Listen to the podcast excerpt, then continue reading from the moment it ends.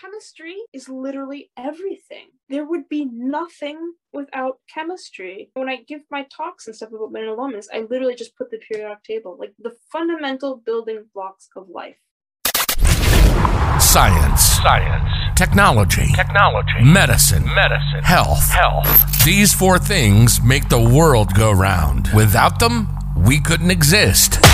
This is the Monday Science Podcast, a weekly show bringing you the latest research and news in science, technology, medicine, and health, answering your questions or finding experts in the field to answer them. Your host is a pharmacist, an award winning scientist. She leads her own research group and is the founder of King's College London Fight the Fakes.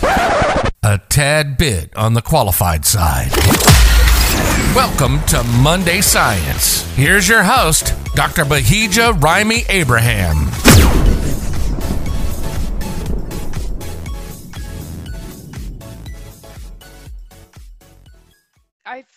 Your career path interesting. I hope you don't take offense with what I'm about to say. When I've interacted with people who have ended up going down more a facilities role, they sometimes become a bit jaded about academia and it's like oh i just do this just to pay the bills and do again another thing that i was like oh okay you're very happy you're very passionate which respectfully is, is not is not that it's not common when people look at careers within academia that is not a lectureship a fellow there there is sometimes this a perception that a facilities related role is the end of your academic career. Is that something you reflected on before you, and also how have you been able to turn that? Yeah, sure. So I think after my PhD, you know, you face that crisis of like, what am I doing with my life? You know, and I've actually been talking to one of my staff about this recently. And, you know, I, I realized, okay, postdoc, and you begin to feel like there's this mapped out route that if you want to stay in academia, and, you know, you need to do your postdocing and then you find a lectureship position and start to build your research group, you need to find your niche and like, you know,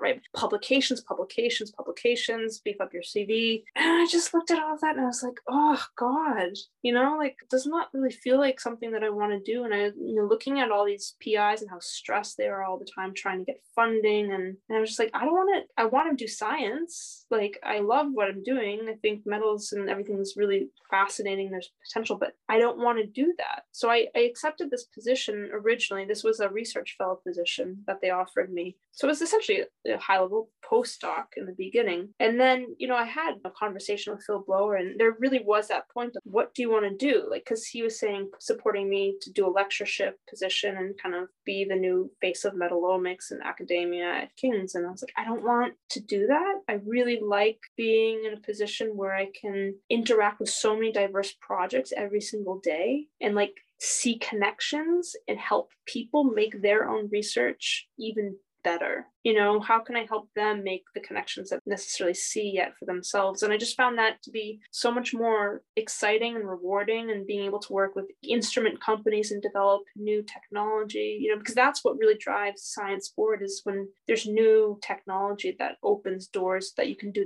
things that you haven't done before the how right? And so it was just that part was exciting for me. And then not having to think about writing grants and you know i have to think about other things obviously. It's more of like a entrepreneur business small business about income and all that stuff. And that's been a learning curve for me. But I actually really enjoyed the opportunity to be able to have becoming a facilities manager. But I think I didn't let the word manager suck me down into this hole that you're talking about because, you know, I was called the manager, but then I, you know, threw in like lead scientist and manager because that's what I always really felt like I was. And always driving and developing and evolving the facility and, you know, getting put on grants, you know, pushing the field forward. That's really what I saw my my role of in the beginning. So I think it's the perception you know and i think i actually personally feel like all core facilities should have this dynamic where you have an element of core service that's routine that you know what you're doing but you're also very much pushing the technology within your respective field to be able to offer the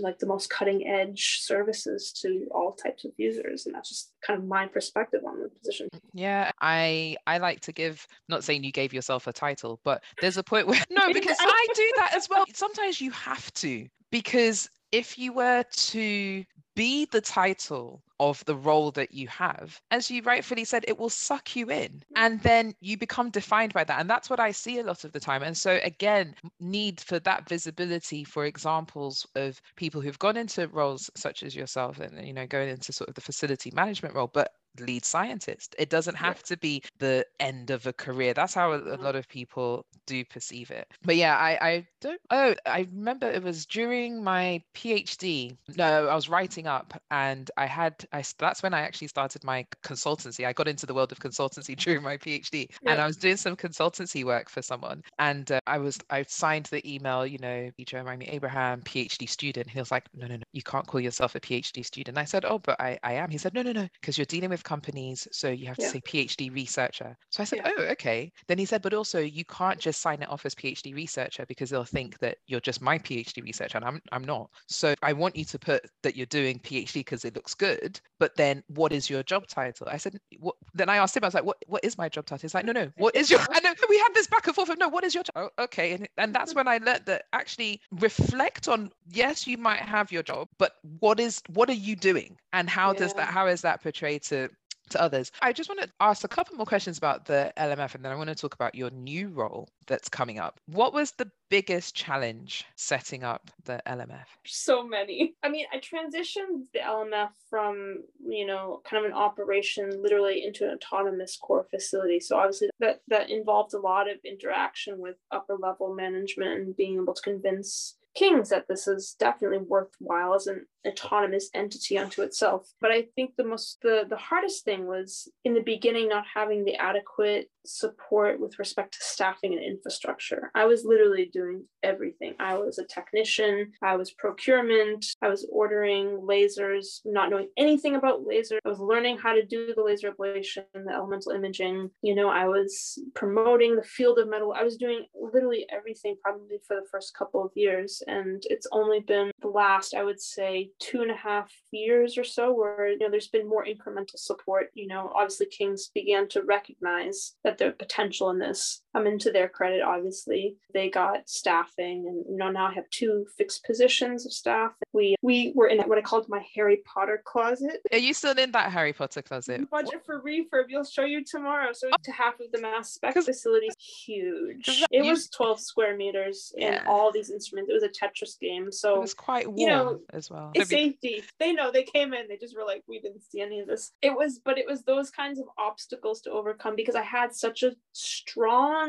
vision, such a strong drive and seeing what the potential was in this. And so I would, I would be at work till 12, 1 a.m., finishing work, you know, lasering overnight. And I mean, I look back and it was, it was crazy, but that's what was driving me. So be, so that was the, that was probably the most difficult thing was just like, like seeing what I knew was possible and seeing where I was at that time point was incredibly challenging at some times. And I think that goes, that's kind of a message for everyone. Hold on very clearly to that vision and never, never second guess despite what the current circumstances are. Because if you have that and that's powerful and you feel it, it will happen. You know, just take it like almost moment by moment sometimes. I remember there's one time I never cried. There's one time though, it was like nine o'clock at night, everything was going to crap, and I like closed the door, I locked the office, I like sobbed for 30 seconds and I was like, pull yourself together. And then I kept going. And I think other than that, it was just like it's that endurance. But now it's literally everything is coming to fruition. You know, the momentum is there, the support at King's is really coming on board, you know, and it's and it's fun and exciting and it's it's what I I've always seen as possible and just becoming more and more and more. So that was that was probably the most challenging thing was to deal with that temporary period of just like, oh my God, look at this. This is the LMF. Like this is not oh you know, this is not what I see. But now it's kind of starting to come to fruition. You've dropped so many gems in that. I remember getting emails from you at like midnight. I was like, why why is she sending me this time of day? I don't know what's going on. Journey to greatness is hard. And um, especially when you're going against the grain. It's easy when you're following a path that is already laid out. But when you're carving out a new path and you have a vision of where you know it's possible, the limitation is probably the limitation is not even in the imagination. The limitation is in getting there and getting everybody else on board and being patient. You know, it's it's it's inspiring because you sometimes in the midst of a difficult of difficulty, you can forget that it can actually be temporary. It's not trying to say, you know, you should stay in something negative, but there are points where something is happening Yeah. that is a necessity for a bigger thing. Yeah, Um, exactly. And this, I mean, this point has been brought to me by, you know, a couple people that I know closely. They're saying, just leave. Like, why are you in London? Like, you're so unhappy. Like, why don't you just like go off into the mountains? And, you know, I'm like, but no, you don't understand like what's developing. It's meant to happen. It's happening now. This is worth it. You know, like, yes, I'm, I look miserable right now. Okay. Like, I'm not a happy camper. I will admit it. But no, I'm not going to just leave it and drop everything because it's the long term. It's the long term that matters. And I think, first of all, if something doesn't, I think we talked about this before, if something doesn't completely freak you out a little bit, not big enough. That's always been a sign that I'm doing the right thing. If I'm a bit like, oh my God, what am I getting myself into? And then second of all, if it's difficult, then it's worth doing. And like you're saying, it's not it's not something that like you should be miserable and unhappy. And that's that that difficulty and struggle something different. But coming up against resistance, that means that like you're actually doing something meaningful and important because you're going against the grain and you're contributing something and it's not supposed to be easy. And in that process, you actually find a strength in yourself that you never knew existed and it solidifies you as a human being and then you begin to realize that you can do anything you have everything that needs to take. Nothing will ever come from the surface and that's what i've come to recognize over the last several years is that we all have everything that we need even though we don't believe it. There's nothing external to us. There's nothing on the surface that is going to give us something that we don't already have. It's about recognizing what we do have, you know, which is a process, not easy, and then acting from from that. And no matter what you do in your life, you will be successful. What's the future of the LMF? What's the next step? What's the next big big thing we've got to look So forward to? there's been a lot of reshuffling right now. So I was recently basically, and I'm moving into a new role at King's College. Um, into business development manager of the research management innovation director at RMID. Um, basically, taking the skills, natural skills that I've used at the LMF to develop it. I'm still working very much with the LMF, but stepping a little bit more away from the day-to-day operational level and looking more about, you know, how can we start to facilitate more external income and interactions and networking with the LMF, which I've, what I've been doing already. But more importantly, how can I extend that to the other core facilities at King's College and really make what, what's needed is like a, a more solidified, integrated network of core facilities that King's users can use that presents a more like how do I want to say this integrated face and Mm. easy ac- accessibility and cohesiveness between the, the core facilities. So that's going to be my new role going forward, which I'm really excited about. I think it's very well much needed at King's. I think I can take what I've done at the LMF with that. So that will be kind of my new role going forward, which now, you know, gives an incredible opportunity to hire in some more staff at the LMF. And we're going to be doing a restructuring, um, looking to, you know, in terms of the next steps, in terms of the analytics, what we're wanting to do. I'm getting in new technology where we can look at the entire periodic table, boom, all at once. So true metallomics mapping. There's a brand new laser that we're going to be getting. So there's a lot of exciting stuff in the pipeline for all this cool imaging stuff. Oh, very Um, excited to hear. I've got, yeah. I've got an upcoming meeting with your team actually for some work with my PhD research. I'm very excited because you know we had our our work that we did a couple of years ago. That's been good to help understand what's possible now. So. I'm hoping that we'll be in a good position. Sounds exciting, especially being able to map the whole periodic table. Yeah, this is very exciting. So we're going to be able to send some samples to get some tests probably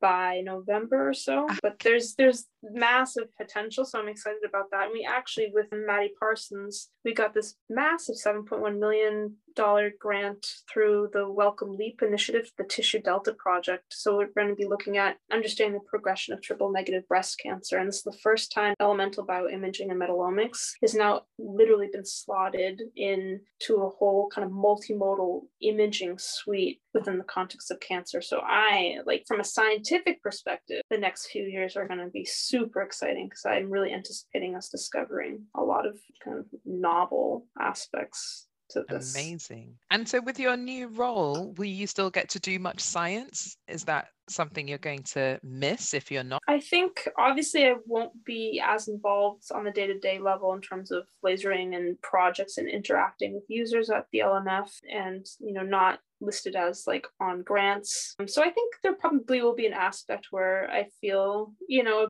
greater distance from that. My staff probably already know that I'm going to like be calling them any cool projects are coming in. But I think as a business development manager role, you're still needing to understand the science that's going on. If you're wanting to even develop it and to get, you know, external people using facilities or, you know, looking at new applications or enough potential. So in that sense, I'll still be very much connected with I think the, the bigger picture of the scientific questions being asked. And I think that's always what's been most interesting for me anyway. And how can I enable new connections to make that science progress even faster and more effectively? You started off your career on this, on well, your academic journey, music, creativity, chemistry. Do you still identify as a chemist now for the Royal Society of Chemistry? Yeah. Chemistry is literally everything. There would be nothing without chemistry. And it, you know, when I give my talks and stuff about metallomics, I literally just put the periodic table, like the fundamental building blocks of life. You know, it's something that we're so familiar with. Oh yeah, like school. It blows me away when you think about the the complex interactions of these elements lead to this and lead to what we're doing now and lead to life and like geez, like you know, and so you so basically with illness breaking it down to like understanding the role of those fundamental building blocks and what we can do to analyze and understand them so yeah, chemistry is literally everything. And so, do I consider myself a chemist person? And I think it comes back to this discussion that we had about being creative and being able to see the connections and interrelationships of many different things. And I think I see myself as a, a human being who has done science, who is really curious and engaged in wanting to understand how the world and nature works. And I've been fortunate to study chemistry, which is what I feel like is really the foundation of understanding a lot of interactions of everything and being able to use my experiences through chemistry and all of the tools that I've learned to be able to then begin to look at these connections in very different kinds of ways. So I guess in a certain way, like in the most essential aspect, I'm a chemist because I'm looking at everything. You know? But I really want to emphasize like we need to start moving away from like I'm a biologist, I'm a chemist, I'm a physicist, because that is what is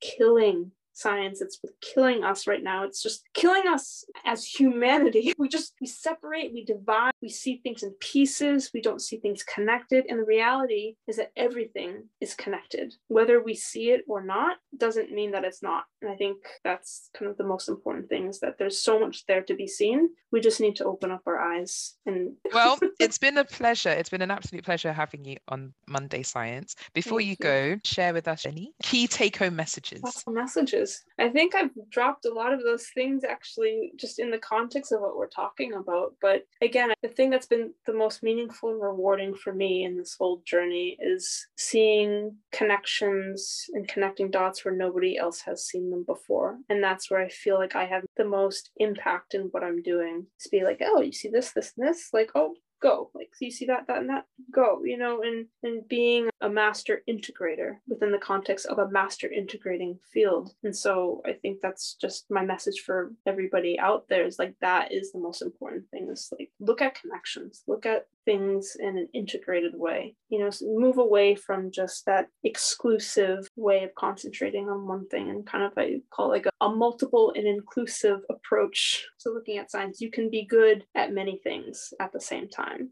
science and music, chemistry and biology and physics. You know, we're whole human beings and we should take the same approach to what we do in life. You've been listening to the Monday Science Podcast, a weekly show bringing you the latest research and news in science, technology, medicine, and health. We hope you've gotten some useful and thought provoking info from the show, and we hope you had fun along the way. We know we did. We'll be back soon. But in the meantime, hook up with us on our website at www.mondaysciencepodcast.com. Shoot us an email at info at mondaysciencepodcast.com. Find us on Instagram, LinkedIn, and YouTube at Monday Science and access episode summaries at mondayscience.medium.com. See you next week on the Monday Science Podcast.